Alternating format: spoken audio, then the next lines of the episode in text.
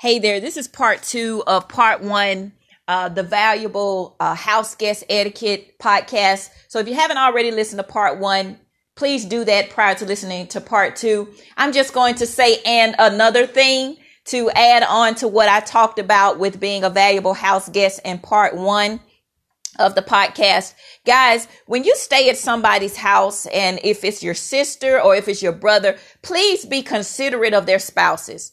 Please make sure that you're being respectful and kind. If you are staying in their home, don't try to sit in your the, the man of the house's chair. Make sure that you're you're sensitive and you ask first if you're going to do that. Don't sit in the woman of the house chair. If you if you're unsure, make sure you ask unless they just tell you to. Just the little small things and show kindness. That's so important and, and, and, and be nice and kind and show respect for people's things. When I was a little girl, I can remember that whenever my aunts would come down to visit my grandmother, they would come and stay. And one thing that I noticed when the house went to bed, everybody else went to bed. And that's a really good, uh, piece of, uh, um, of etiquette uh, to, to kind of pass on to the next generation. When you stay at somebody's house, and this is how I am, whenever I stay at someone's home, I try to be a very easy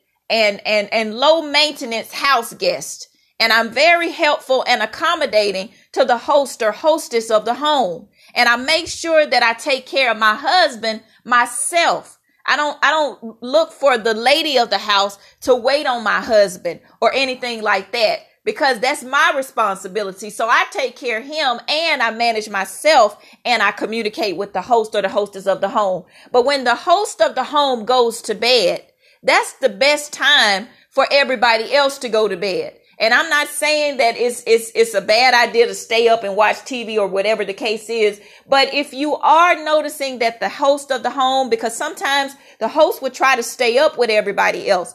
I don't do it because I know that I go to bed early. I try to stay up as late as I can, but I like to go to bed early. So what I do is I normally just go to bed around nine o'clock, uh, sometimes, uh, 930. But if you're staying at somebody's house, it's not good manners to stay up watching their television till 1130 and 12 o'clock at night unless somebody else in the home is up with you. And the reason why I say that is because, you know, it just makes the host feel like she needs to have to stay up I don't do it because I just can't stay up as late as some of my guests have been able to stay up in my home. But it's just good manners because that gives the host an opportunity to tidy up the rooms and to make sure that she has things prepped and ready for the next day. It's just a really considerate thing to do. If you have a television in the bedroom where you're staying, you can watch TV there. If not, you can ask the host uh, for some magazines or you can make some calls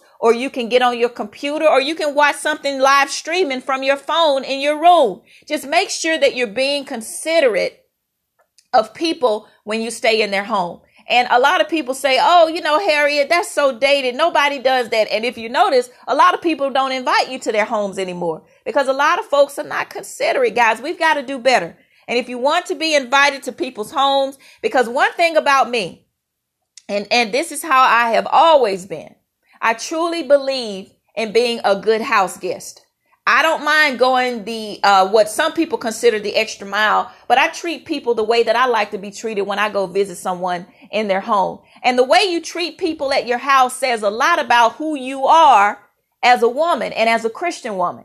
So make sure that um, you do you do the right thing and that you're you're being accommodating. You try to have some type of meal plan in mind, even if you don't want to cook. You should be preparing something uh, have something for your guests to eat, even if it's just a bowl of something, some fruit, some vegetables, whatever you decide to do, pick up a fruit plate, tray, or whatever. Just be a good house guest, guys, and be a good host. You know, try to treat people with kindness when they come to your home. Because if I invite you to my house, it's a big deal. Because I'm not quick to just invite people to my house. If I invite a person and they tell me no, and they've never been to my home and I've never been to theirs, that communicates to me that they don't want me to come to their home and they don't want to come to mine. And that's unfortunate, especially if you're dealing with family or extended family members. But guys, pay attention to uh, all communication, even the nonverbal communication. But if I normally, if I invite somebody to my home and they tell me no, and then I invite them again and they say no, I don't invite them again. And then if they never invite you, listen to me, ladies, listen to this. If you are married and you marry into a family and no one has ever invited you to their home, do not go to their home. Even if you're accommodating your spouse, if you are accompanying your spouse, excuse me, do not go to anyone's home unless you are invited. Because if they wanted you to be there, they would invite you. And if you want someone to come to your home, invite them or invite their spouse. Because normally, if you invite the spouse, then you're invited. But guys, please make sure that you invite both people. When you invite somebody to your home, you invite them. And, and if you invite them, you know they're coming. If you know your husband's sister or brother is coming to town and you have a spare room, the right thing to do is to, to invite them to stay. If they know how to treat you, if they have respect, if they're kind, and if they're, you know, safe to be around. But if they're not, eh, you may even offer to pay for their hotel. So, ladies, just keep this in mind. Be a good house guest, be a good host. Try not to go where you're not invited. I didn't want to be contradictory and say if you invite the spouse, you know, you no. If you invite someone to your home and they never invite you to theirs, that means they don't want you at their home. So even if it's your husband's sister, brother, whatever, if they don't invite you, do not go to their home. I'm sorry, that's just that's the best way to make sure that you're not going somewhere where they really don't want you to be and it prevents you from getting your feelings hurt and all that kind of stuff. And plus, why do you really want to be somewhere somebody doesn't want you to be anyway? God bless you. More tips, many more to come.